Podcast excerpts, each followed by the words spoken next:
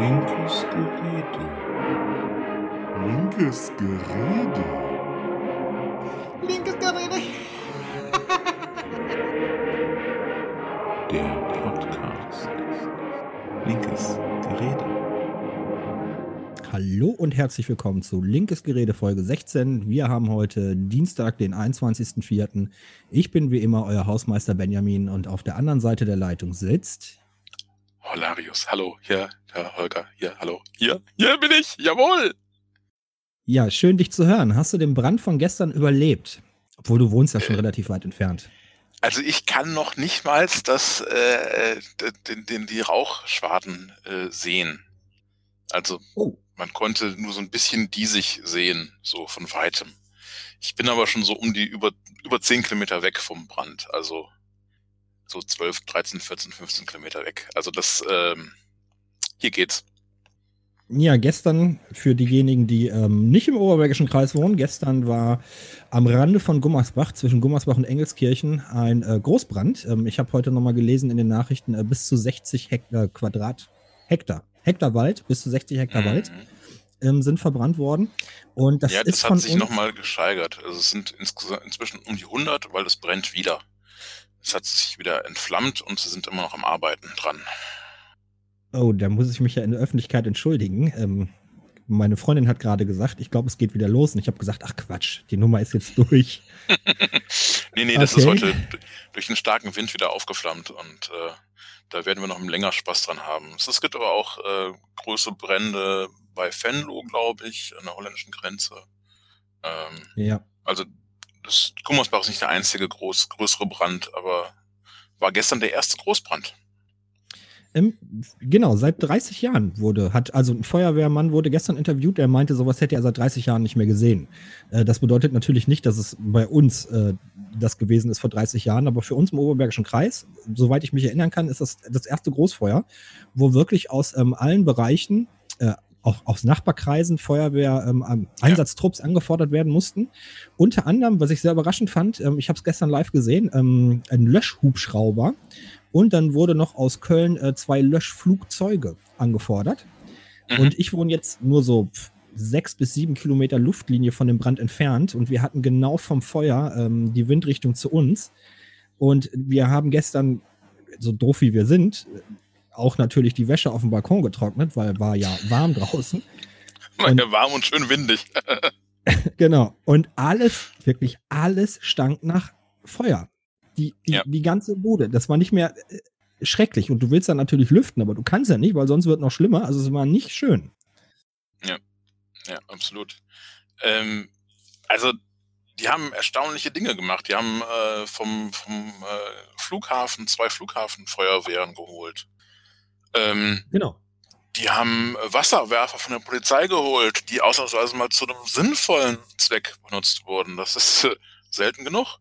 Ähm, also da äh, ist richtig was passiert. Und wie, wie du schon sagtest, äh, aus dem Rheinbergischen und aus dem äh, Märkischen Kreis kamen Nachbarfeuerwehren quasi. Ähm, während äh, ich glaube, irgendwo zwischen äh, so Sauerland-Siegerland, da unten gibt's auch noch mal irgendwie so ein Feuer, ist auch irgendwo was ausgebrochen. Ähm, also die Olper sind nicht gekommen, weil die wahrscheinlich selber so zu tun haben. Äh, es ist schlimm, also es ist ein sehr trockener äh, März, April jetzt. Ähm, es, dazu kommen die vielen, vielen toten Bäume. Ähm, Mhm. und jedes Stück, was jetzt noch halt, ähm, was nicht kahl geschlagen ist und wo noch Fichten stehen, äh, ist jetzt in großer Gefahr, dass genau das gleiche passiert.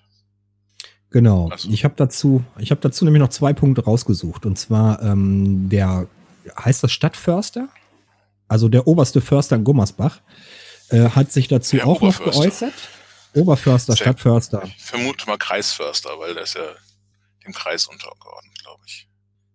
Ähm, weiß ich nicht so genau. Auf je jeden Fall der oberste. Ich glaube, es ist ein Bezirksforstamt. Ja, irgendwie sowas, Bezirksforstamt. Ähm, der, der oberste Mensch oder der Pressesprecher dieser Bezirksförsterei ähm, hat sich gemeldet und hat gesagt, so, wir haben echt noch Glück gehabt, weil die Aufräumarbeiten von den ganzen, äh, also wir hatten jetzt diesen schrecklichen Sturm gehabt vor kurzem. Ich habe den Namen Mhm. vergessen.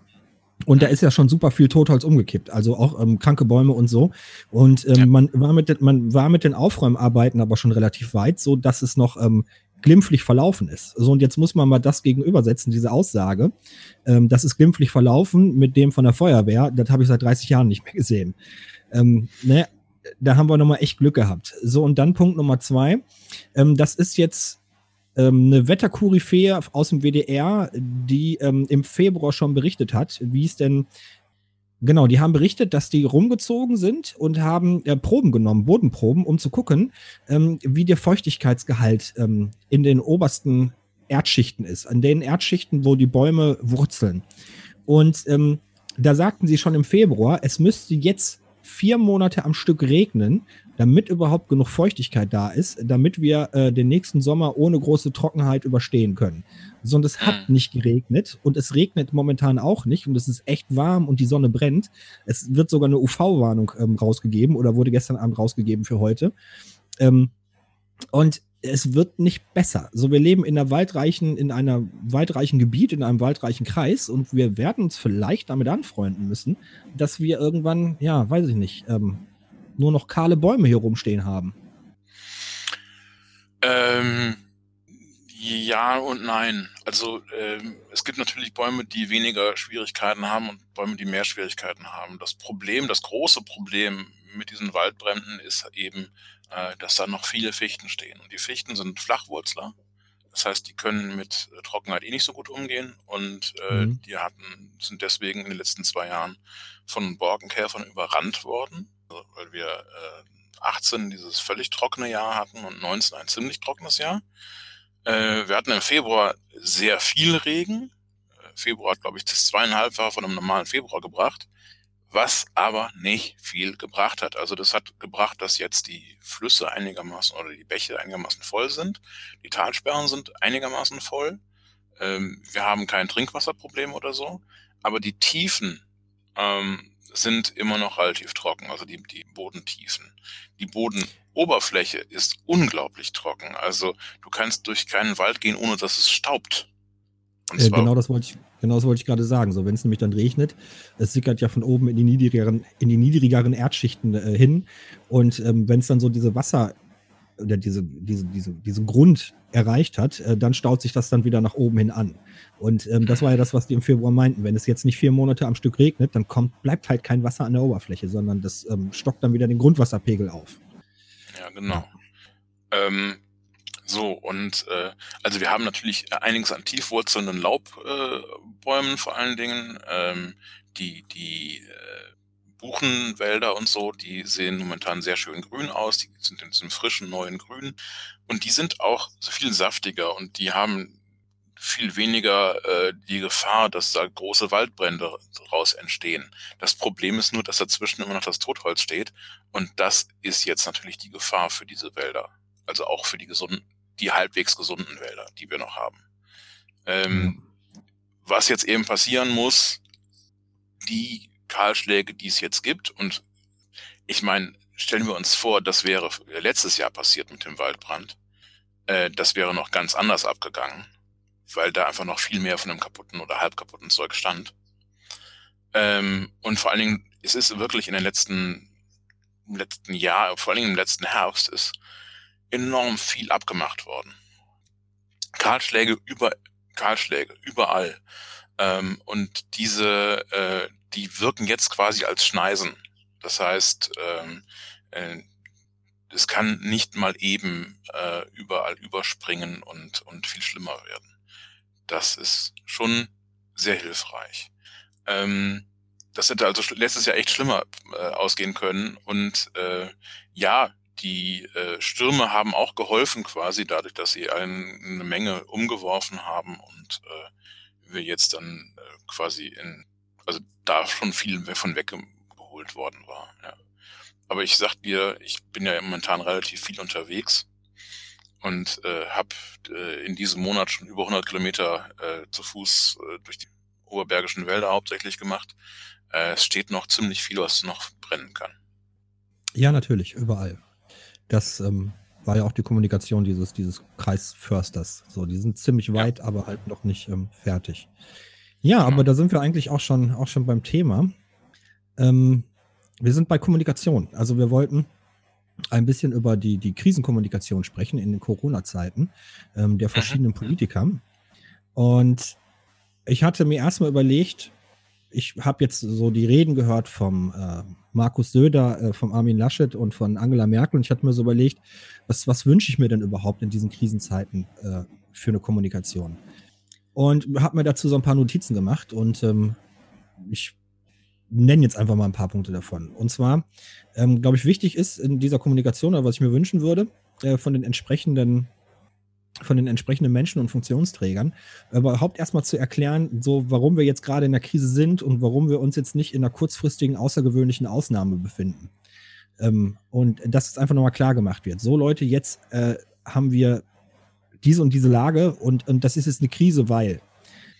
Und mhm. ähm, dann in der Krisenkommunikation oder in so einer Katastrophe, dass halt auch darüber äh, schon mal berichtet wird oder sich Gedanken gemacht wird, was sind denn überhaupt die Schäden, die ich zu erwarten habe. Ähm, das ist natürlich, wenn jetzt so ein Damm bricht, äh, relativ einfach, weil das Wasser ist ruckzuck da. Aber gerade in der Corona-Krise wäre ja, wäre der erwartbare Schaden oder von dem man irgendwie ausgeht, ähm, wäre auch noch äh, wichtig mitzuteilen. Ähm, so, jetzt komme ich mit meiner eigenen, mit meiner eigenen Notiz durcheinander. Ah, nee, doch nicht. Äh, und dann geht es natürlich. so viele redaktionelle Vorarbeit macht, das ist. Äh ja, ich, ich bin es jetzt so detailliert auch ehrlich gesagt nicht gewohnt. Also ich habe jetzt Kritik aufgenommen von, von unseren letzten Aufnahmen, äh, von den einzelnen Menschen, die ich bekommen habe, auch gerade per Telefon. Ich telefoniere gerade ziemlich viel, auch äh, durch Nordrhein-Westfalen. Und ähm, habe äh, mir die Kritikpunkte zu Herzen genommen und habe dann so ein bisschen vorgearbeitet. Deswegen hapert es jetzt, weil ich es noch nicht so gewohnt bin. Auf jeden Fall wäre dann auch noch wichtig innerhalb der Krisenkommunikation von Politikern, oder das würde ich erwarten, wenn die mir gerade den aktuellen Wissensstand erläutern. Wenn die mir sagen, hör mal zu, so und so äh, sieht das gerade die Wissenschaft. In den Gebieten kennen wir uns noch nicht so gut aus, da müssen wir noch ein bisschen forschen, aber hier wissen wir schon oder aus der Vergangenheit oder von vor, vorangegangenen Krisen, ähm, so sieht es gerade aus. So, und dann kommen wir zum wichtigsten Punkt, weil das ist, ist jetzt ähm, quasi die Einleitung der Krisenkommunikation. Und zwar, wie wie wollen wir jetzt vorgehen? Also gerade als Politiker oder ähm, als, als Feuerwehrmann, ähm, ne, wie, wie gehen wir jetzt vor? Äh, wir löschen jetzt oder wir äh, äh, schlagen Brandschneisen oder was auch immer, dass mir erklärt wird, so, was machen wir jetzt? Aufgrund der Punkte, die vorher erläutert wurden. Und äh, dann zuletzt, äh, der letzte Punkt natürlich, ist ja immer so der Appell an die Bevölkerung, ne? und, und wenn sie nicht mithelfen wollen, sondern helfen sie mit und setzen sie diese und diese Pläne um. Jetzt in der Corona-Krise, halten Sie bitte Abstand, äh, waschen Sie sich häufiger die Hände, niesen Sie sich in die Armbeuge. So, und in der, in der vergangenen Kommunikation von den drei Menschen, die ich gerade genannt habe, Armin Laschet, ähm, ich komme immer wieder Markus mit den Namen durch Markus Söder, ähm, und mit Angela Merkel ähm, habe ich das mal abgeglichen, diese, diese Punkte, die ich gerade genannt habe. Und da wollte ich nämlich jetzt mal mit dir durchgehen, weil ich nämlich die letzte Ansprache von Armin Laschet äh, wirklich katastrophal fand. Und ich fand, da hat er sein, sein ähm, Sprachrohr, was er da hat, nämlich als Ansprache als Landesvater, ähm, wirklich missbraucht. Okay. Möchtest du noch die, einen Punkt ergänzen, was du dir von Politikern oder von Krisenmanagern wünschen würdest? Welche Informationen die mitteilen? Ja, also du hast ja jetzt eine ganze Menge genannt. Ähm, das mit dem Erklären, was ist und was passieren kann, ähm, das ist einerseits natürlich auch äh, Aufgabe der Politiker, aber erstmal natürlich äh, Aufgabe der Wissenschaftler und der Journalisten, die das dann aufklären. Äh, und, äh, aber ähm, man sollte dann natürlich als äh, Politiker sagen, äh, das, was äh, Wissenschaftler hier und Wissenschaftler dort gesagt haben, äh, danach handeln wir. Das, das ist unser, das ist äh, unser Wissensstand und danach beurteilen wir den Rest sozusagen. Das ist ganz mhm. wichtig, dass man äh, quasi sagt, welche Quellen, auf welchen Quellen man aufbaut. Ja, dass ja. Ähm, man da sozusagen sagen kann, hier, äh, wenn ihr wissen wollt, wonach wir uns richten, dann könnt ihr das und das nachlesen oder das und das nachhören. Ähm, dann sind wir auf dem gleichen Stand. Ähm, dann natürlich auch in einfachen Worten selber erklären, wie es geht. Ähm, oder, oder nein, nicht wie es geht, sondern was das Problem ist.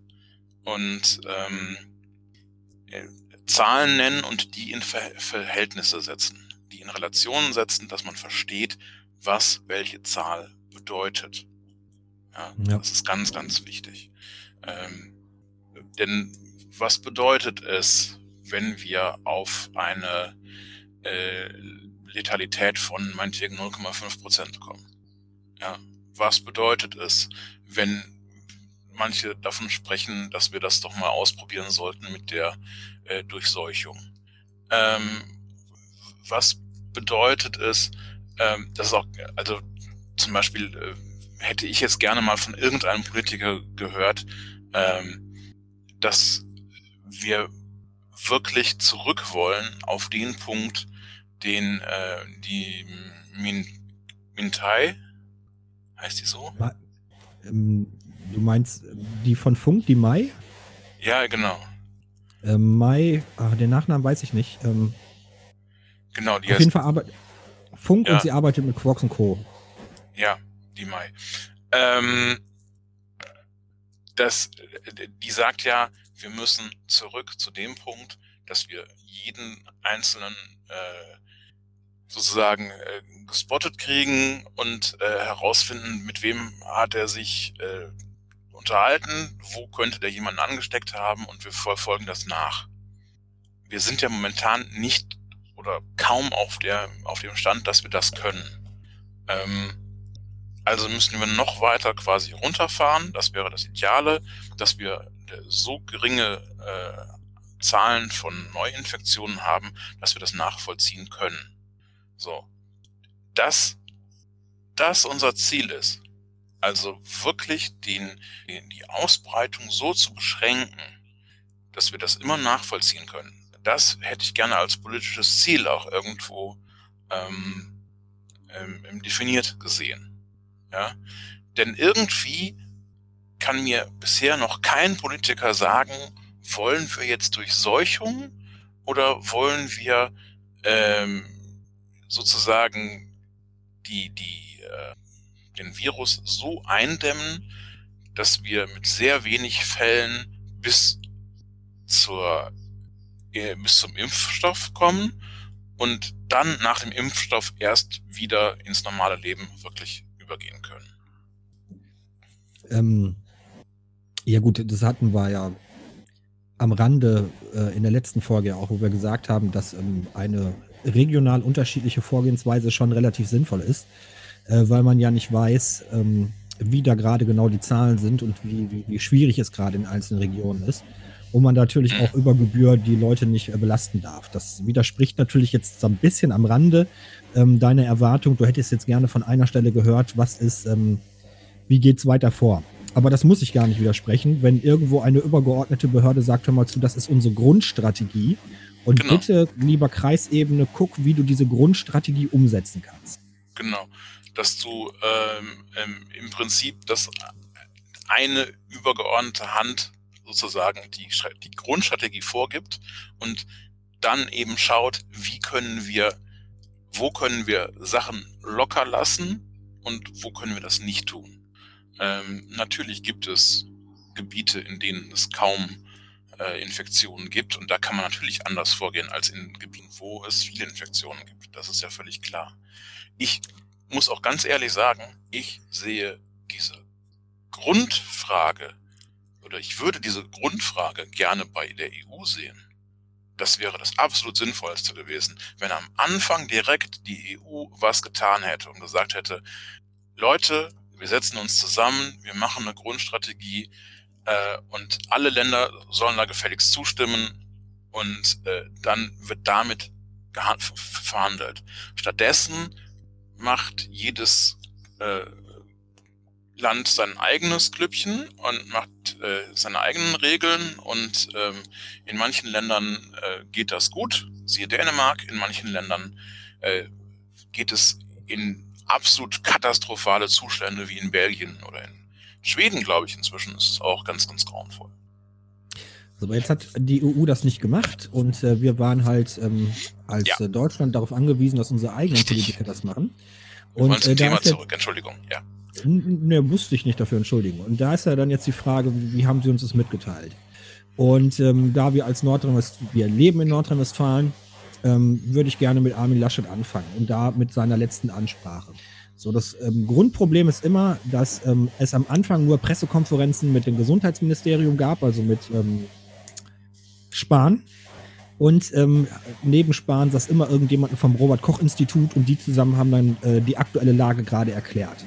Und ähm, da geht's dann schon los, dass Armin Laschet nicht nochmal das übersetzt hat, was bedeutet das jetzt für Nordrhein-Westfalen. Weil es ist natürlich schon ein Unterschied, wenn das Robert-Koch-Institut und, äh, und der Bundesgesundheitsministerium so ganz Deutschland betrachten. Und es gibt aber Feinheiten auf ähm, Länderebene. Äh, was bedeutet das für Nordrhein-Westfalen, das äh, bevölkerungsdichteste, bevölkerungsdichteste Bundesland? Und was bedeutet das zum Beispiel für ähm, einen Stadtstaat wie Bremen? Oder was bedeutet das für ähm, äh, äh Niedersachsen mit, mit, mit weniger Einwohnern? Also gibt es schon Unterschiede und das hat Armin Laschet ähm, irgendwie halt nicht gemacht. So, und wenn ich mir die letzte Rede angucke, also die letzte Ansprache an das Bundesland Nordrhein-Westfalen, ähm, ich hatte ja schon ein bisschen was im, im letzten Podcast dazu gesagt. Und ähm, zu den Punkten, die wir gerade gesagt haben, in, in der letzten Rede hat, ist Armin Laschet halt überhaupt gar nicht drauf eingegangen, ähm, wo jetzt das ähm, spezielle Pro Problem in Nordrhein-Westfalen liegt, äh, in dem Bundes, ähm, in dem, in dem bevölkerungsstärksten Bundesland. Und er hat auch überhaupt nicht mehr, ist gar nicht mehr darauf eingegangen, wie, wie ist jetzt der aktuelle Wissensstand. Weil natürlich für die Infektionsketten ist der aktuelle Wissensstand, der sich fast täglich verändert, ähm, natürlich auch wichtig. So, hat er nicht gemacht. So, und er hat auch, ist in keinster Weise darauf eingegangen, ähm, wie wir jetzt vorgehen wollen, als, oder wie die Regierung vorgehen, ähm, vorgehen möchte, welche Strategie die Regierung fährt, ähm, welche Maßnahmen die Verwaltung ähm, auf den unteren Ebenen umsetzen soll. So, und das waren ja so Punkte, die wir gerade äh, gefordert haben oder aufgezählt haben. Das hat er alles nicht gemacht. Ähm, stattdessen, was, was hat er gemacht? Und zwar, ähm, er sagt zwar, ja, liebe Bevölkerung, ich, ich weiß, dass ihr in einer wirklich schwierigen Lage seid. Ich weiß, dass es ähm, sexuellen Missbrauch zu Hause gibt. Ich weiß, dass ähm, es ähm, häusliche Gewalt gibt. Ähm, und aber, aber wir müssen da jetzt irgendwie durchhalten. Also er hat irgendwie, was ich total wirre finde, er, er weiß, dass Straftaten zu Hause passieren und er sagt nur durchhalten. Er hätte wenigstens sagen können, wenn er das schon aufzählt, hört mal zu, Leute, für euch gibt es das Sorgentelefon. Äh, wir haben ähm, auch die Frauenhäuser, oder man kann die Kreise ansprechen wegen den Frauenhäusern. Wir, wir machen natürlich, ähm, wir mieten Hotelzimmer an, äh, damit ihr von zu Hause rauskommt. Und das sind ja Sachen, die passieren. Das Sorgen, die Sorgentelefone, die haben gerade ihr Personal aufgestockt. Ähm, darauf ist er gar nicht eingegangen, ja. sondern nur, bitte haltet durch, bleibt in dieser Lage, die kriminell irgendwie ist. So, und dann spricht er nicht mehr mit der Bevölkerung, sondern dann spricht er mit der Wirtschaft und sagt, wir müssen jetzt die Wirtschaft wieder ankurbeln, wir müssen Pläne erarbeiten, wie wir wieder ins normale Leben zurückkommen und macht damit auch gleichzeitig seinen Kollegen Druck und versucht irgendwie den, den, den, den Macher, den Krisenmanager irgendwie zu spielen und er sagt ja auch, oder hatte in, in einer anderen Rede noch gesagt, er ist sich ganz sicher, dass nach einer Absprache ähm, von, vom Bundesrat ähm, ganz, ganz viele Lösungsansätze aus Nordrhein-Westfalen für ganz Deutschland dabei sind. Und ich finde, da hat er also auf ganzer Linie verkackt. Er hat nichts vor dem gemacht, was wir gerade gesagt haben. Er hat äh, Leuten gesagt, die gerade von, von Straftaten bedroht sind, haltet das noch ein bisschen durch und dann zu seinen Wirtschaftskumpeln gesprochen und versucht, Druck zu machen gegenüber, dem Poli äh, gegenüber anderen Politikern. Ja. Ja. Ähm, ja, also äh, das ist ähm, ja, eigentlich brauche ich da gar nichts mehr groß zu, dazu zu fügen. Das, du hast ja vollkommen recht. Ähm, Laschet ähm, ist offensichtlich der, der, falsche Schauspieler an der falschen Stelle. Also ähm, jetzt ist nicht so, ich will jetzt nicht sagen, alle Politiker sind Schauspieler, das ist ja Quatsch. Aber ähm, er ist die falsche Besetzung, sagen wir so. Ähm, er ist, glaube ich, nicht wirklich der Typ für die Führungsperson. Ähm, er hat auch nicht die ähm, Fähigkeiten, wie Frau Merkel sie hat, das wirklich mit Zahlen zu arbeiten und zu sagen, so, wenn wir eine, eine Vervielfältigung von 0,9 haben, können wir es kontrollieren. Wenn wir bei 1,1 landen, sind wir im September äh, an dem Punkt, wo das Gesundheitssystem völlig überfordert ist. Äh, wenn wir ein äh, Faktor von 1,3 oder 1,4 haben, äh, also dass jeder äh, Infizierte wieder 1,3 oder 1,4 Leute ansteckt, dann äh, haben wir im Juni schon Probleme. Äh, mhm. Solche Sachen kann er nicht sagen, weil ihm das einfach äh, intellektuell nicht, also da, da reicht einfach seine äh, mathematischen Fähigkeiten nicht. Also da, da hat er hat das System offensichtlich nicht gut genug durchdrungen. Ähm, das Problem mit dem, ja, ich weiß, es gibt äh, Missbrauch und es gibt äh, äh, Leute, die hier andere Leute umbringen und was, was auch immer, haltet durch. Äh, das liegt einfach an der, am Denken der Konservativen. Ja, die sagen nämlich eigentlich immer, ähm, das, was in den Häusern vor sich geht, ja, da haben wir nichts mit zu tun. Da können wir nichts dran machen. Und ähm, äh, wir haben ja die totale Freiheit sozusagen und äh, also ja, also wenn ihr da irgendwie Probleme habt, letztlich ist es euer, euer Ding, nicht mein Ding. Während wir jetzt vielleicht dann schon sagen würden, ey, aber da könnte man ja was dran ändern. Man könnte ja da was dran tun und helfen und so weiter.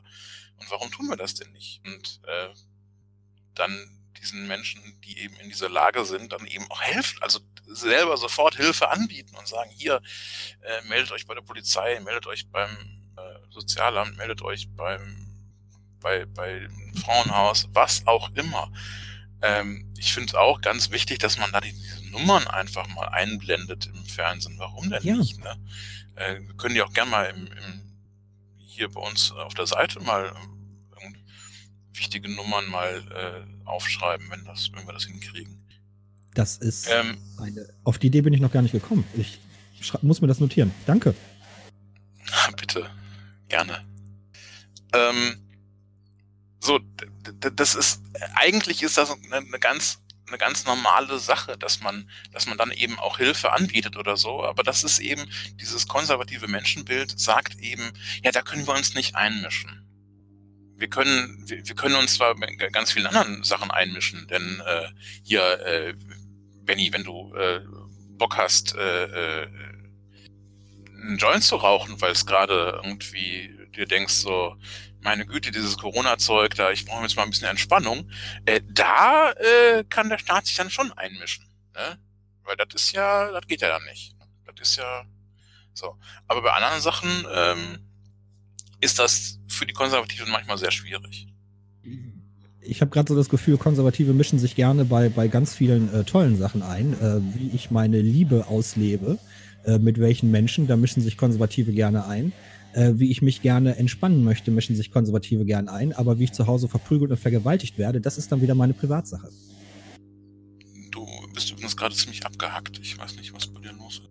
Hm, dann muss ich nochmal in der Sensibilität meines Mikrofons rumspielen. So, ich habe die Sensibilität jetzt mal ein bisschen hochgedreht. Das schlägt jetzt früher an. Mhm, gut ist das. So, ähm, yes. Okay, ähm, ich fand, wo wir nochmal kurz zu den Hilfsangeboten. Ähm, ja. Ich fand, ähm, in Frankreich fand ich das sehr nett.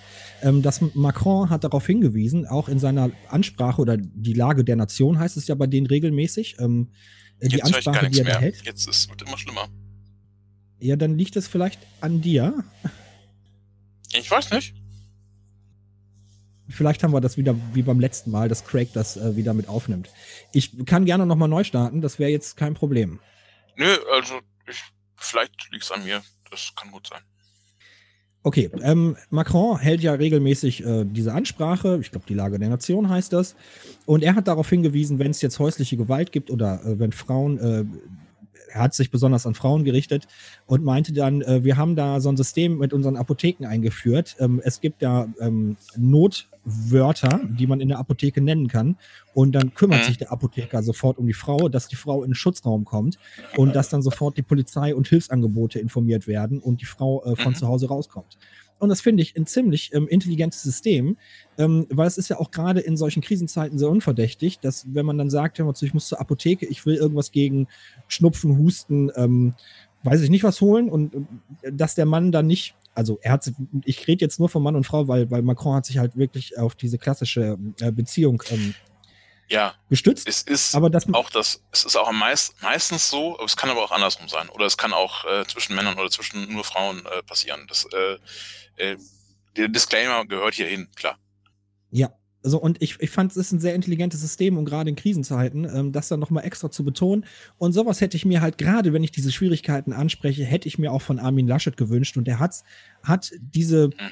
Hat, hat diese Chance, ne? Hat er einfach nicht genutzt. Der hat sie links liegen lassen. Ähm, ich weiß nicht, in welchem Modus der gerade unterwegs ist.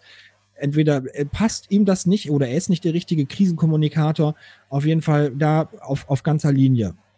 So, wo, wobei ich mir denke, andere Konservative können das auch schon besser. Also es ist jetzt nicht nur ein, ein, ein typisch konservatives Problem, sondern ich, ich glaube, hier ist es ein, ein typisch Armin Laschet-Problem, äh, was wir jetzt sehen und was ich, ich glaube, da muss er nochmal die Schulbank drücken, um das gelöst zu kriegen. Ja, ja, ja, ja.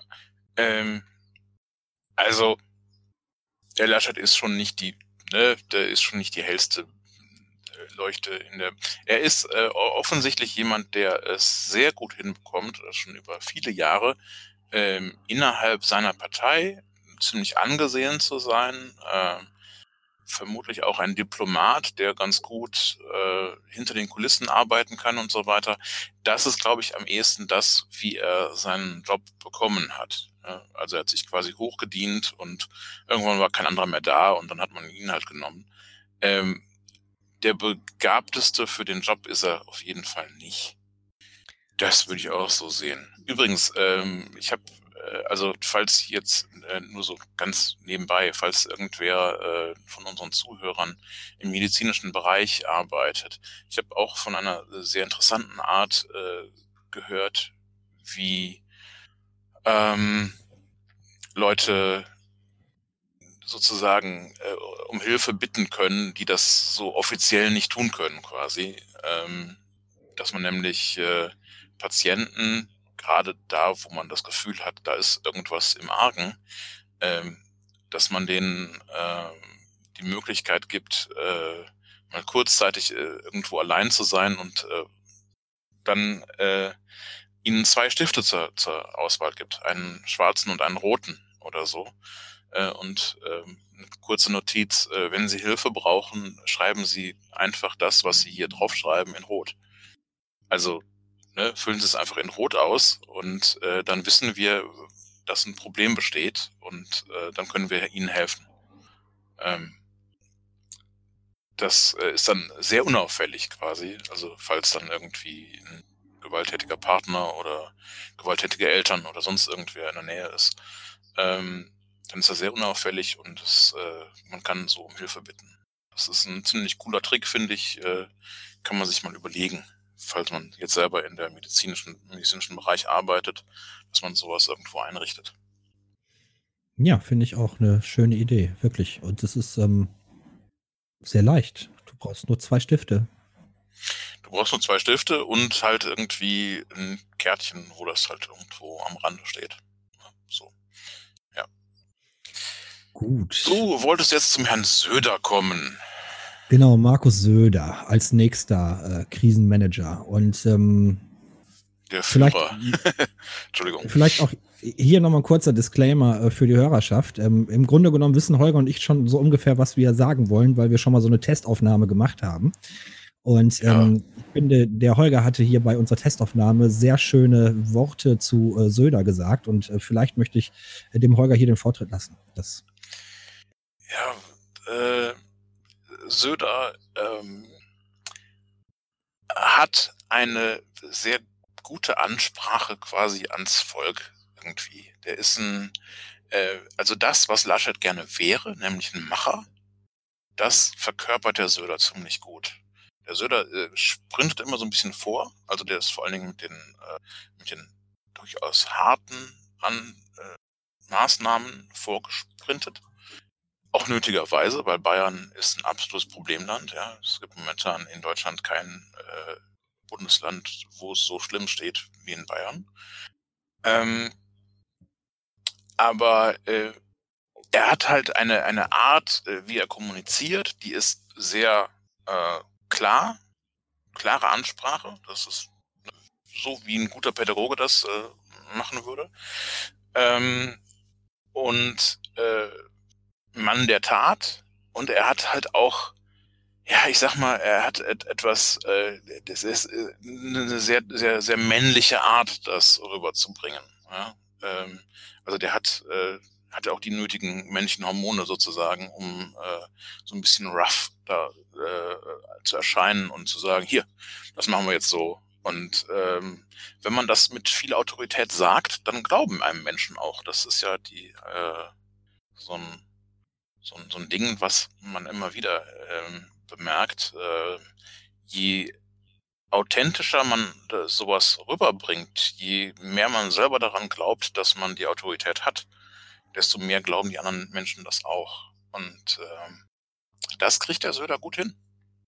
Ich glaube, der Söder ist ähm, unglaublich von sich selbst überzeugt. Und ähm, manchmal denke ich zu Recht so, weil er hat ja eine harte Schule in der CSU mit, mit harten Vorgängern. Und manchmal so ein bisschen zu Unrecht, da führt er sich so ein bisschen auf wie ein Trickbetrüger und überschätzt sich so ein bisschen selber. Und ich glaube, er vermittelt gerade eine unglaublich gute Geschichte und eine stimmige Geschichte. So Bayern hält sich ja sowieso schon immer ähm, für das ähm, vorbildlichste Bundesland in ganz Deutschland und für das beste Bundesland. Und, egal worum so, es geht, ja. genau, egal worum es geht. Und äh, so, so verhält er sich halt irgendwie gerade auch. Und, und das passt in dieser, in dieser äh, Krisensituation. Also ich hatte ja schon, erwähne ich ja schon jetzt ein paar, seit ein paar Folgen, ne, hier Gustav Le Bon und Adorno, wo ich gerade immer noch dabei bin. Und ähm, auch die schreiben aus soziologischer äh, Sicht, ne, gerade wenn es so Krisensituationen gibt und Menschen verunsichert sind, äh, was ich jetzt ähm, machen soll, ne, ich als ähm, Teil der Masse. Und äh, die sagen halt, man merkt immer wieder oder hat in der Vergangenheit gesehen, wenn es dann jemanden gibt, der ähm, eine, eine große Außenwirkung hat und äh, sehr bestimmt und sehr glaubhaft eine schöne Geschichte erzählen kann, äh, wie es jetzt vorwärts gehen kann, ähm, dann folgt man dieser Person. Und mhm. das macht Markus Söder gerade, also par excellence. Also er, er, führt das wunderbar fort, was, was die sagen. Natürlich berufen sich jetzt die Soziologen, weil die schon vor dem Zweiten Weltkrieg angefangen haben zu schreiben, haben sich ganz oft auf die Nazis berufen. Aber man muss gar nicht immer mit den Negativ-Nazis, sondern ähm, argumentieren. Jetzt sieht man so bei Söder, wie, wie das funktionieren kann. Ne, viele Leute sind verunsichert, wie, wie, was machen wir jetzt, was, was können wir noch machen? Und dann schlägt er so einmal auf den Tisch, ja. lächelt dabei so ein bisschen und sagt, ey, wir machen das jetzt so und so, das wird richtig toll.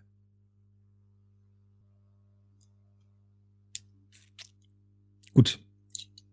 Ich habe hier, glaube ich, einen Wackelkontakt mit meinem Headset. Hörst du mich noch? Ja, ich höre dich die ganze Zeit. Ich höre ah, dich auch klicken. Alles gut. Okay. Ich hoffe, das Klicken kann ich ja mal rausschneiden oder so weil ich das sehe.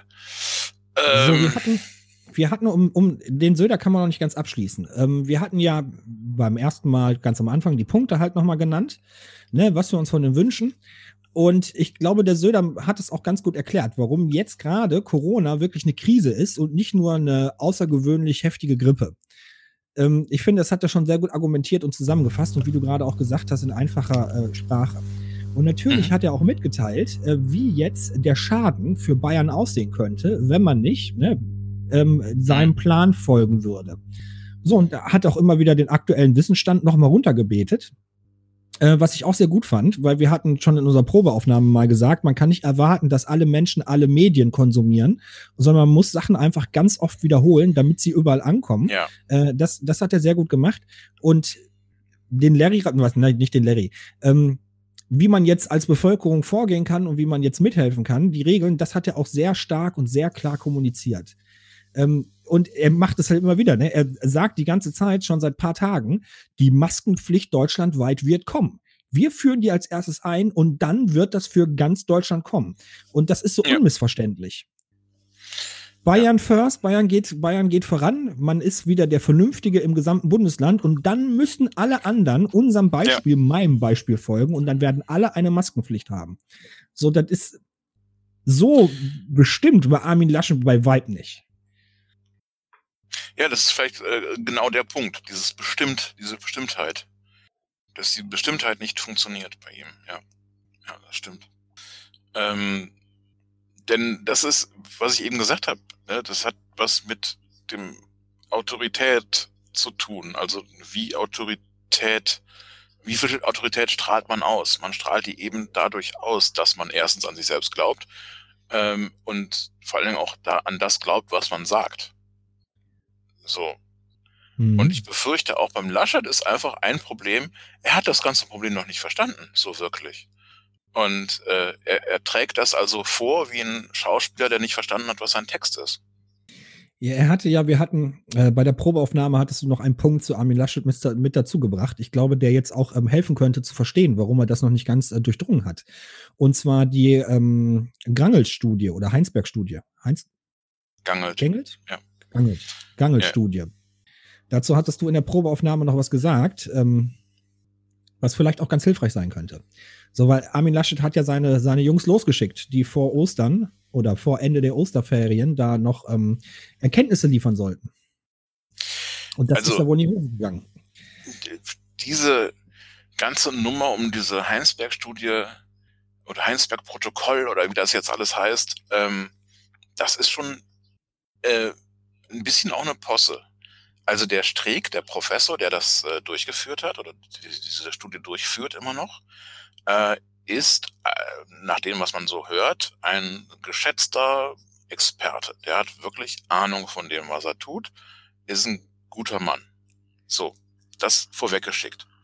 Aber erstens, ähm, er hat sich zusammengetan mit einer PR-Agentur und auch noch mit einer PR-Agentur, die politisch eine sehr deutliche äh, Richtung hat.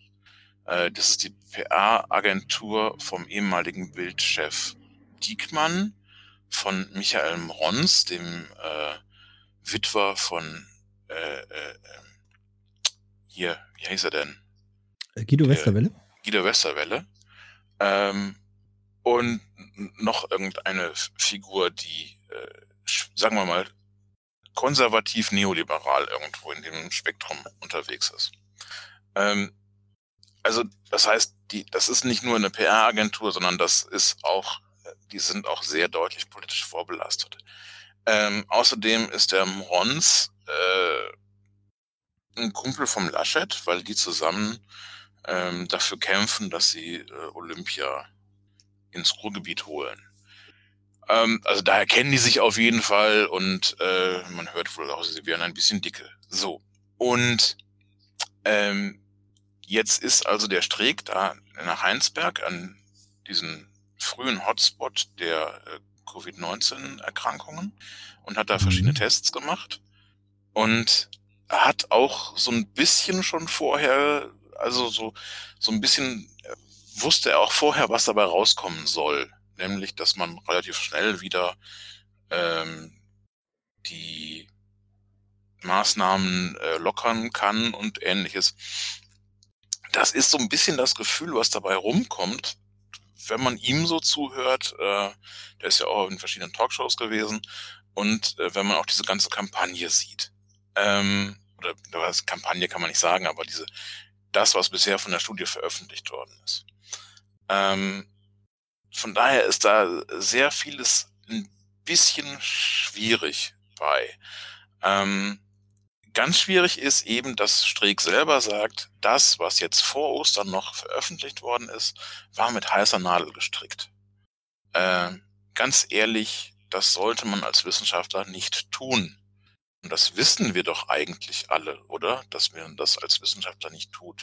Einfach sowas mit heißer Nadel stricken und einfach rausblöken, was man irgendwie weiß. Und dann auch noch diese ganzen Sachen äh, in einen politischen Zusammenhang bringen.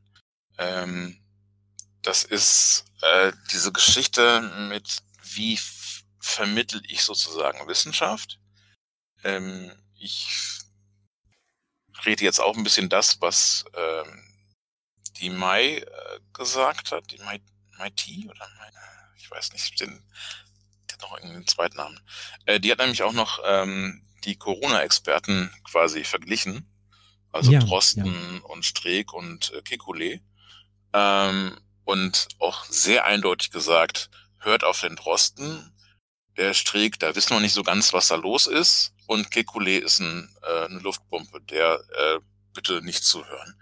Ähm, also jetzt grob gesagt, ne, das hat sie natürlich jetzt nicht so gesagt, aber ähm, ich sag mal, man kann das so rauslesen. Ähm, aber was sie eben klar sagt, es gibt einen, einen Unterschied zwischen dem What und dem So What. Also dem, was ist los, was für Fakten können wir erkennen und dem So What, also was schließen wir daraus? Ähm, was bedeutet das für uns?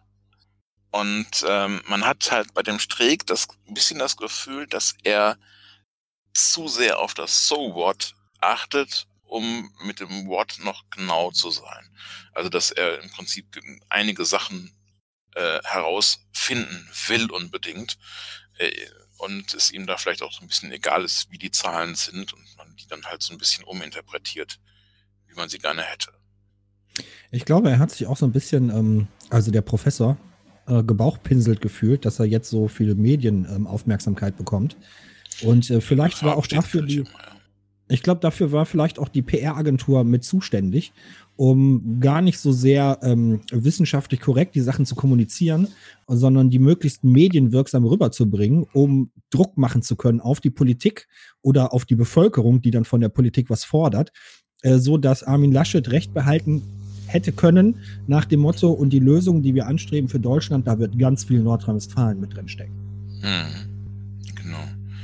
Ähm, also das, ja, das äh, ist halt, also diese Verflechtung zwischen Laschet und Mons und dieser Streeck-Studie, ähm, das ist halt auch etwas, was mich immer stutzig macht. Also wenn, wenn Wissenschaft und, und ähm, Politik insofern ähm, verschmolzen werden, als dass äh, Wissenschaftler quasi eingespannt werden, statt um Rat gefragt werden.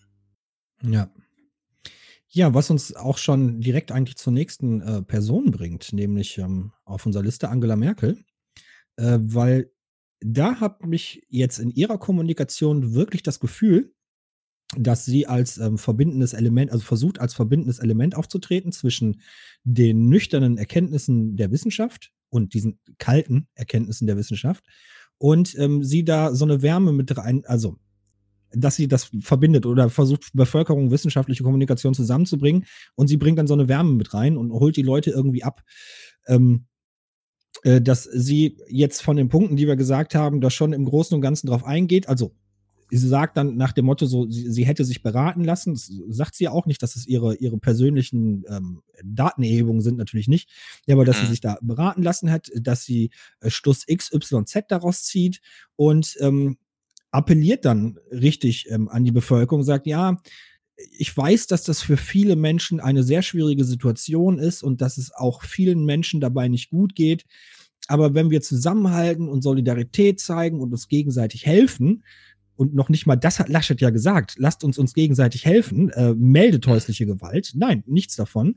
Äh, das sagt ja, sie, aber lasst uns gegenseitig helfen und wir packen das zusammen und macht uns so, nimmt uns mit. Das, das war ja in, in der Liste am Anfang auch ein Punkt, so wie, wie können die Bevölkerung dabei helfen, so eine Krise äh, durchstehen zu können. Und das sagt sie halt. Äh, und ich fand das sehr angenehm. Also zweimal ähm, in ihrer Kanzlerschaft, in ihren 16 Jahren, äh, war sie eine, eine Kanzlerin, wo ich auch als Linker keine Bauchschmerzen, also wo ich als Linker kein, keine wirklichen Bauchschmerzen hatten. Und das war einmal ähm, ihre Ansprache zur, zur, als ähm, die Menschen zu uns gekommen sind, 2015, wo sie gesagt hat, ja, wir schaffen das. Ähm, mhm. und halt jetzt finde ich ihre Kommunikation sehr, sehr angenehm, weil ich mich nicht vor den Kopf gestoßen fühle. Und äh, mitgenommen und ernst genommen. Und äh, auch das hat ja Katja Kipping vor zwei Tagen oder gestern ähm, auch honoriert und hat auch gesagt, ja, das ist schon ganz gut so, ne? wo dann sogar das ZDF irgendwie, irgendwie gespottet hat dass ganz, ganz selten die Linke äh, der konservativen Regierung zustimmt. Ähm, ne, nach dem Motto, jetzt die Bewältigung, äh, äh, jetzt bei der Bewältigung, dass äh, da, da zustimmt. Ja, also ähm, so schwierig ich sicherlich ähm, so vieles sehe, was Frau Merkel so jemals in ihrem Leben gesagt hat und äh, vor allem, was sie auch getan hat. Ähm, als politische äh, Figur, äh, das ist äh, vieles nicht optimal, auf gar keinen Fall. Aber in diesem Moment ist es schon so, dass man sich denkt, ach, Gott sei Dank haben wir die und nicht ähm, Trump. Gibt doch, Viktor Oder Orban, Trump, Orban Erdogan. oder Laschet oder wen auch immer, ja, Lindner.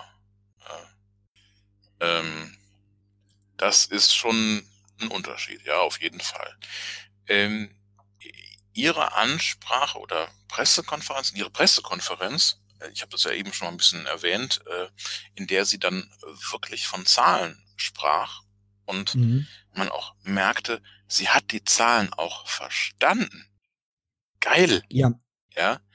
Ähm, das war schon besonders schön. Also das, äh, ich will jetzt nicht sagen, das war besonders äh, außergewöhnlich, weil damit das, das ähm, Politiker rechnen können, damit kann man ja nicht rechnen. ähm, aber das war schon eine sehr, also äh, sehr rationale, äh, bedächtige Art. Äh, es hat nicht irgendwas verschwiegen, sondern ziemlich klar gesagt, worum es geht.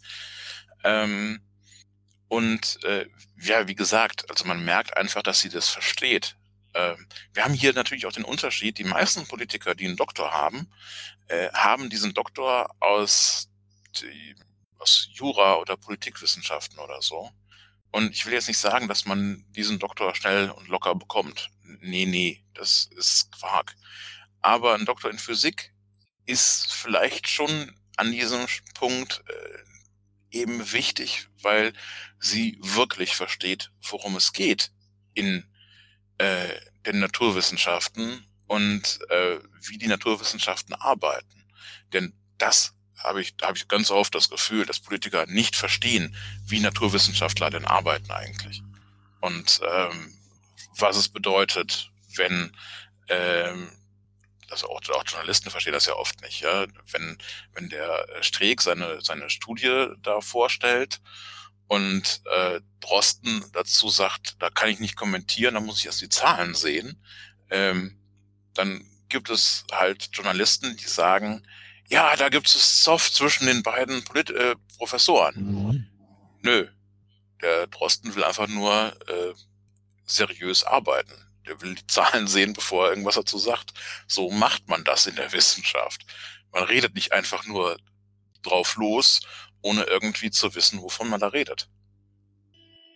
Tja, ja, gebe ich dir vollkommen recht. Und So. ja, äh, um darauf zurückzukommen, äh, und Frau Merkel weiß eben, äh, wie das in der Wissenschaft da so abgeht. Und, äh, und sie kann es eben sogar noch einigermaßen gut erklären. Also sie, wie sie da gesagt hat, hier diese Zahlen, jene Zahlen, äh, und das ist äh, schon wirklich wichtig, dass man eben äh, in Verhältnis setzt, was es bedeutet, wie, was dieser R-Wert da äh, eben, eben heißt, dass es eben, dass man eben sagt, ja, mehr als einen darf man sozusagen nicht anstecken. Wenn es mehr als einer ist, den im Durchschnitt jemand äh, mit Corona ansteckt, dann bedeutet das immer, dass es mehr werden. Und wenn es mehr werden, dann kommt irgendwann der Punkt, wo es zu viele werden. Ja, egal wie, wie, äh, wie die Zahlen momentan aussehen, wenn es immer mehr werden, werden es irgendwann zu viele. So. Und so, so schlicht ist es ja einfach. Und das hat sie relativ gut erklärt, finde ich. Also aber jetzt mal ganz unabhängig von, von, von der Corona-Krise. So, man merkt ähm, Frau Merkel einfach ähm, erstmal ihre Erfahrung an, äh, die sie Ja, hat. gut, klar. Ähm, war ja schon, bevor sie Bundeskanzlerin geworden ist, auch schon äh, in, in der Politik unterwegs gewesen, konnte sich da ein bisschen was angucken, äh, hat äh, gute Lehrmeister gehabt. Ähm, profitiert jetzt von, von, von 16 Jahren äh, Kanzlerschaft, äh, hat 16 Jahre lang äh, einmal im Jahr sowieso schon eine Ansprache an die Bevölkerung gemacht, die mal gut waren, mal weniger gut. Ne? Also sie hatte viel, viel, viel Training, ein gutes Beratungsteam und ähm, ihr fehlt jetzt auch so ein bisschen der Druck im Nacken. Ne? Also für sie ist jetzt ganz klar, ähm, das war ihre letzte Amts, Amtsperiode. Ähm, sie geht jetzt quasi in politische, Rente, äh, in politische Rente und sie hat keinen Druck mehr. So, und bei Markus Söder und Armin Laschet, da hat man ja auch manchmal das Gefühl, so, die kämpfen auch innerhalb der Krise um ihre äh, politische Zukunft. und versuchen das auch als äh, Trittbrett zu benutzen, was ich sowieso schon mal irgendwie ein bisschen komisch finde, eine Krise als Trittbrett zu benutzen. Aber das muss sie halt alles nicht mehr machen. Und sie kann jetzt halt ganz locker sich zurücklehnen, sich auf ihre politische Erfahrung, auf ihre ähm, akademische Ausbildung äh, natürlich zurückgreifen und jetzt dann, ja, ähm, ich weiß nicht, wie man das sagt. Es, es gibt irgendwie so, so einen komischen Spruch dafür, aber sie macht jetzt einfach, einfach ihren Job ohne Angst. Ähm, ich habe irgendwie heute gelesen, äh, sie ist ein bisschen so wie äh, der altgediente Kommissar zwei Wochen vor der Rente, der dann nochmal in einen schlimmen Mordfall verwickelt wird. genau. Genau also so. so ja. ein bisschen so, oh Gott, ich habe keinen Bock auf den Scheiß, aber ich weiß ja, wie es geht. Ähm, aber eben, ich muss auch nicht mehr äh, irgendwie eine Karriereleiter aufsteigen oder sowas. Äh, ja, ähm, man muss eben aber auch auf der anderen Seite verstehen, der Söder, vor allen Dingen Söder meiner Meinung nach, äh, der sieht halt, was die Geschichte so, ähm, dass die Geschichte äh, an zwei Punkten zumindest äh, gezeigt hat, wenn es irgendwo einen Notfall gibt und ich da glänzen kann, dann werde ich mir damit eine Legende erschaffen. Ähm, das ist ganz stark so bei ähm, Helmut Schmidt gewesen. Die mhm. Geschichte mit der Sturmflut im Jahre, keine Ahnung, irgendwas 60. Ähm, das, äh, die Älteren werden sich daran erinnern. Hahaha. Also, es gibt irgendwann in den 60ern eine, eine große Sturmflut und äh, Schmidt ist damals Bürgermeister von Hamburg oder so. Oberbürgermeister Keine Ahnung. von Hamburg. Ich bin schon Oberbürgermeister, ich weiß, aber ähm, auf jeden Fall äh, wichtiges Tierchen in dem, in dem Moment. Ähm, und er ist sozusagen überall da, wo äh, ein, ein Macher sein muss. Ja, er ist der, der die Sache zusammenhält ähm, und sorgt dafür, der Legende nach, dass diese Sturmflut harmloser abläuft als erwartet, mit weniger Schäden und weniger Toten und so weiter. Ähm, wie viel davon Legende ist und wie viel davon äh, er dann wirklich sozusagen gebracht hat, I don't know. Aber ähm, die Legende hat er bis zum Tode sozusagen vor sich her tragen können, wie ein Plakat.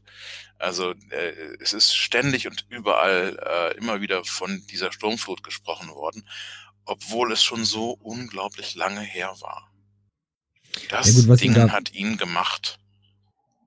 So, wo die Verbindung ist oder was man von ihm lernen konnte. Ähm, er ist ja nicht den normalen Weg gegangen, damals bei der Sturmflut, sondern es war ja vorher total undenkbar, dass bei Krisen und bei Katastrophen ähm, die Bundeswehr ähm, im Inland hilft. Äh, was danach gang und gäbe war, dass äh, Oderbruch oder beim Oderbruch zum Beispiel, dass die Bundeswehr Sandsäcke gefüllt hat und da Dämme mit aufgebaut hat, ähm, ist jetzt für mich ein ganz normales Bild. Ähm, und ich habe mich daran schon gewöhnt, aber das war zu der Zeit, als die Sturmflut in Hamburg gewesen ist, war das nicht normal und er hat halt äh, mit der Bundeswehr gesprochen, hat gesagt, so Leute, kommt nach Hamburg. Und da ist er total angefeindet für worden am Anfang, aber das ähm, half ihm halt mit bei dieser Legendenbildung. Und ähm, nichts anderes macht jetzt Markus Söder. Ne? Er galoppiert vorweg vor allen Bundesländern, vor, vor, vor dem Bundesrat, vor jeder Absprache und legt fest, wie jetzt die Gangart ist. Und wenn er damit Erfolg hat, ich, dann hat Markus Söder vielleicht auch bald die gleiche Legende. Also wird man genauso über ihn sprechen. Vielleicht. Äh, genau. Und ähm, eben noch äh, Geschichtslektion, die zweite, muss ja auch sein. Ähm, Gerhard Schröder hat seine zweite Amtszeit nur durch die Flut äh, an der Oder bekommen. Ja, er war kilometerweit hinten, ähm, hat dann aber sich zum richtigen Zeitpunkt die Gummistiefel angezogen und war überall zu finden, wo irgendwie Wasser war. Ähm, ne, irgendwo die Flut kam und Schröder war schon da. Und äh, dadurch hat er äh, wahnsinnig viel äh, Boden gut gemacht auf Stoiber, der damals Kanzler geworden wäre. Man kann das sich ja gar nicht vorstellen. Stoiber als Kanzler. ja, ähm, allein diese 30-minütigen Ansprachen, um irgendwas zu öffnen, das hätten wir ja, das, Gott, haben, sind wir, ist da ein, ein Krug an uns vorbeigegangen. Ähm, aber das ist eben eine, eine ganz spannende Nummer. Das äh, Stoiber hat damals einen blöden Fehler gemacht. Er hat das irgendwie nicht ernst genommen und der war viel zu spät, ähm, obwohl es in Bayern ja auch irgendwelchen Überschwemmungen zu dem Zeitpunkt gab und, und er hätte da als Landesvater ja auch äh, sich wunderbar in Szene setzen können, so wie Söder jetzt. Ja. Ähm, und er hat das verpennt. Und der Schröder, der hat nichts verpennt. Der wusste ganz genau, äh, auf welches Pferd man setzt. Und der war äh, immer in der Mitte von dem, was gerade wichtig war.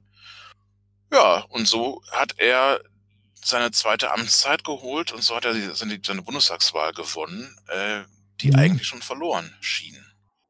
Ähm, und natürlich muss man jetzt einfach sehen, ja, Corona ist Wahlzeit, Wahl, Wahlkampf. Ja? Also alles das, was jetzt gerade da, gerade zwischen Söder und, und Laschet da abgeht, das ist Wahlkampf pur. Corona ist Wahlkampf in Deutschland, aber Corona in ja. Polen bedeutet, dass ähm, Schwangerschaftsabbrüche noch schwieriger gemacht werden. Ähm, Krisen sind oft ein Backlash. Lass uns da noch mal ganz kurz drüber sprechen, bevor wir auch zum Ende kommen, weil wir sind jetzt unsere, unsere Politiker sind wir durchgegangen. Ich glaube, wir haben das auch ganz gut zusammengefasst. Ähm, gestern kamen in den Nachrichten, dass ähm, die polnische Regierung jetzt ähm, sich zusammensetzt und versucht, ein, ein Gesetz durchzukriegen, was ähm, die Abtreibungen ähm, viel weiter erschweren soll, als es ähm, sowieso schon bisher ist. Und alle Organisationen, die sich um den Schutz von Frauen, um die Gesundheit von Frauen äh, kümmern, laufen gerade Sturm weil man wieder Angst hat, ins finstere Mittelalter zurückzufallen und dass Frauen demnächst in Hinterhöfen in Polen selbstständig mit irgendwelchen Kleiderbügeln Ausschabung vornehmen und ähm, die Hälfte dabei, weiß ich nicht, verblutet, schwer verletzt. Mhm. Also ganz schrecklich. Und ähm, trotz der Corona-Krise in Polen, auch die ganzen Repressionen, die es gibt, ähm, gibt es sehr kreative Formen des, des Protestes. Und ähm, die witzigste fand ich, dass man sich in Polen muss man halt in Schlange vor irgendwelchen Supermärkten stehen und die haben die Schlangen halt künstlich aufgeblasen bis zu mehreren hundert Metern, indem man sich Feinde eingereiht hat. Und wenn man eigentlich in den Supermarkt gehen dürfte, ähm, ist man nicht reingegangen, sondern hat sich einfach wieder hinten angestellt. also. Ja, und dann vielleicht noch irgendwie ein Protestschild dabei und schon, schon hat genau. das eine kleine Demonstration, auch wenn es nicht erlaubt wird. Ähm, müssen sowieso, also wir müssen alle aufpassen, auch äh, in Deutschland, äh, was mit den äh, Demonstrationsrechten und Ähnlichem passiert. Denn ganz ehrlich, Grundrechte sollten wir nicht abgeben, nur weil es gerade irgendwie eine Krankheit grassiert. Ähm, solche Dinge wie, wie so eine Krise, Krise werden immer gerne genutzt, und zwar von allen konservativen Regierungen, um irgendwelche Dinge durchzuboxen, ähm, die letztlich wieder Schweinereien sind. Und ja, äh, auch da müssen wir natürlich fürchterlich aufpassen. Ja, ähm, so, wir haben sehr gute, sehr gute Beispiele dafür, wo es gerade auch passiert, wo fürchterliche Schweinereien durchgesetzt ähm, wurden. Ähm, zum Beispiel in Israel, dass ähm, dort der das Auslandsgeheimdienst oder Inlandsgeheimdienst Daten, Daten sammelt von den eigenen Bürgern und die natürlich zur Verfügung stellt, äh, damit äh, das Gesundheitsamt oder die Gesundheitsämter dort halt ähm, die, die Krise, ja, also die, die Verbreitung, die, die ähm, Infektionsketten eindämpfen, eindämmen kann. Und ähm, das finde ich schon ein starkes Stück, wenn so ein, so ein Gesundheitsamt oder Gesundheitsbehörden auf einmal mit den Inlandsgeheimdiensten, die sowieso schon mal alle Daten abschnorcheln, von ihren eigenen Bürgern teilen. Äh, da sind wir nämlich schon wirklich sehr, sehr nah an, an George Orwells 1984. Also das ist schon eine super krasse Nummer. Sinn, Sinn Fein, glaube ich, ja. heißt der Geheimdienst. Oder Sinn Bet. Äh, Sinn Fein war eine irische, ist eine irische Partei. Äh, ja, gut, dann habe ich die verwechselt. es tut mir leid. Ich meine mein den israelischen Inlandsgeheimdienst. Ja, Mossad ist der Auslandsgeheimdienst, ne? Ja. Genau. Ja, ja Inland weiß ich nicht, keine Ahnung. Äh, aber Sinn Fein ist der politische Arm der IAA. Ähm, ja. So, haben ähm, wir jetzt gemacht? Die Frage so. ist, ähm, sehen wir irgendwelche Bestrebungen bei uns im Land, die so hart sind? Also Mm, sehe ich jetzt noch nicht, man könnte im Ansatz gewissen, gewisse Sachen, so, so schlimme Einschränkungen, Repression andichten, aber so die ganz großen Nummern wie Einschränkungen ähm, von Abtreibungen oder dass wirklich äh, der Inlandsgeheimdienst, äh, der Bundesnachrichtendienst mit ähm, jetzt zum Beispiel dem Gesundheitsamt in Gummersbach zusammenarbeitet, sehe ich noch nicht. Das sehe ich auch noch nicht. Ähm, was ich sehe ist, ähm, also ich war heute Morgen ziemlich erschreckt, als ich äh, ins Straßenverkehrsamt wollte und davor stand, ja, war das ein Security-Mensch oder einer von der Bundespolizei? Ich glaube, es war einer von der Bundespolizei. Also es war auf jeden Fall eine Uniform. Ähm, und der sozusagen, äh, also der stand da halt vor dem Straßenverkehrsamt und, und regelte da quasi den Verkehr. Ich dachte mir so, what the fuck? Aber Also- nur mit Einkaufswagen, nur mit Einkaufswagen rein. Ja, nur mit Einkaufswagen schön und gut, aber, aber Bundespolizei vom Amt? Hallo? Äh, what? Und der guckt auch noch böse, ey. Als ob er wüsste, dass ich bei den Linken bin. Meine Herren. Ähm, also, äh, man, man hat halt schon irgendwie seltsames Gefühl manchmal bei, bei so Dingen, ne? Das ist schon irgendwie strange. Strange. Ja, man bekommt schon komische Gedanken. Klar, wenn die Bundespolizei jetzt auf einmal nicht mehr nur am Bahnhof rumhüpft, äh, äh, sondern auch noch vom Straßenverkehrsamt, dann Ja, fragt man sich natürlich ja, schon, was halt. ist, was läuft hier gerade? Ja. So, und ich habe gerade fälschlicherweise BND gesagt, der Inlandsgeheimdienst in Deutschland, das ist halt der Verfassungsschutz. So. Genau, genau, richtig. Der Verfassungsschutz, ja. Mhm, genau. Ähm, nicht mehr Stasi, auch nicht Gestapo. Das waren früher. Nee, wir haben jetzt die schlimmeren. Schlimmer als Ja, Gestapo glaube ich jetzt nicht, aber okay. Ähm, Ja, na, nee, na, die, die persönliche Gewalt, ähm, die ja, bringen jetzt keine Leute mehr um. Ja, das ist schon vollkommen klar. Aber wo wir bei der Stasi sind, ähm, äh, der Verfassungsschutz hat äh, sehr viel mehr technische Möglichkeiten, wo jeder alte Stasi-Mitarbeiter gerade heult, äh, warum er das früher nicht hatte. Ähm, ja, das stimmt schon. dann kommt jetzt natürlich immer mehr raus, dass wir nicht nur ja diese, diese IMs, diese inoffiziellen Mitarbeiter haben, sondern wir wissen ganz genau, der Verfassungsschutz beschäftigt einen, einen ganzen Haufen von, von Nazis und darf sogar ähm, szenetypische Kriminalität mit unterstützen. Also ist eine ganz heftige Nummer. Hm. Aber gut, das war. Ich, ich finde ja immer ein bisschen schade, dass ähm, sie nicht so viel V-Leute äh, bei uns ein, einschleusen. Ähm, ich würde gern V-Mensch werden und im Jahr irgendwie 50.000 Euro von, vom BND kriegen. Dafür, dass ich irgendwie äh, Protokolle oder so, die sowieso öffentlich sind, äh, an BN, äh, nicht BND, an Verfassungsschutz weitergebe. Das würde ich, würde ich echt machen. Also dann, also erstens kann man kann selber davon ganz gut leben und dann zweitens auch noch die Partei unterstützen. Das wäre super. Also würde ich sofort äh, annehmen. Ich stelle mir gerade richtig vor, wie du 50.000 Euro im Jahr vom äh, Verfassungsschutz bekommst und denen dann so sagst, hier, pst, ganz geheim, die, die nehmen da was auf. Ich habe hier eine Sprachnachricht und du leitest denen einfach den Podcast weiter. Genau.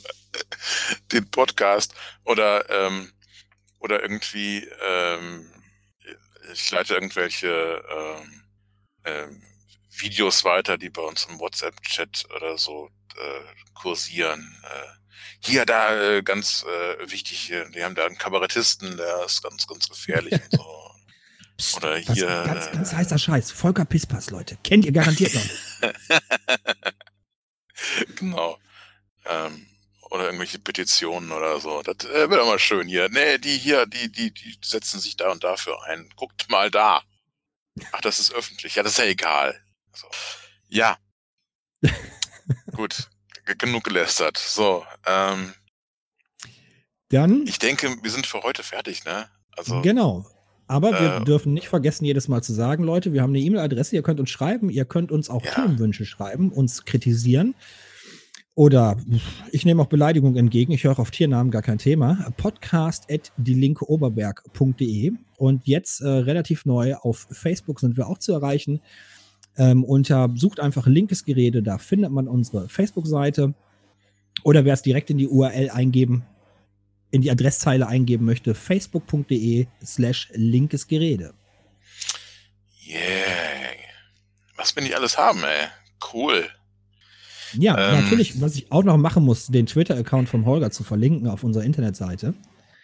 Die linke Oberberg immer. slash Podcast. Ed linkeoberberg.de. Genau.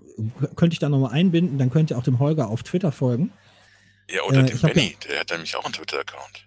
Ja, aber ich bin zu faul zu schreiben.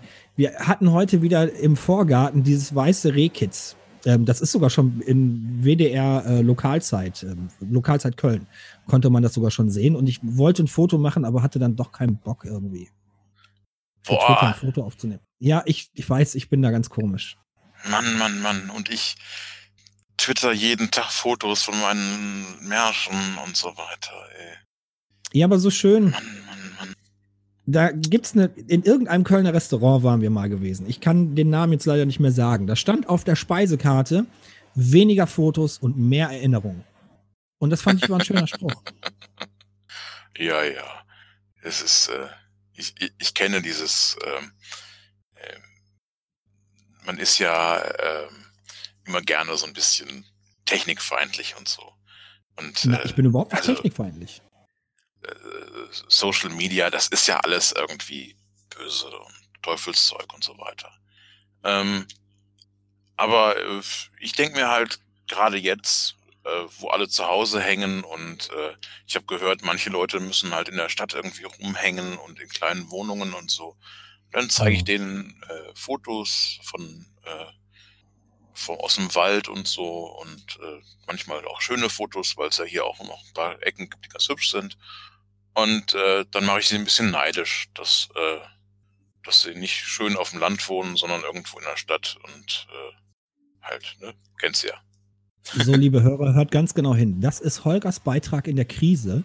Leute, die in zu kleinen Wohnungen, in zu engen Städten gefangen sind, Ja, neidisch genau. zu machen. Genau. Nein, Ja, natürlich nicht. Das war natürlich alles nur Ironie. Ist ja klar. Bleibt mir nur noch zu sagen, danke, dass ihr uns bis hierhin gehört habt. Ihr seid die Geilsten. Alles klar. Vielen Dank. Tschüss. Tschö. Das war Linkes Gerede, der Podcast. Aber gut, dass wir drüber gesprochen haben, ne?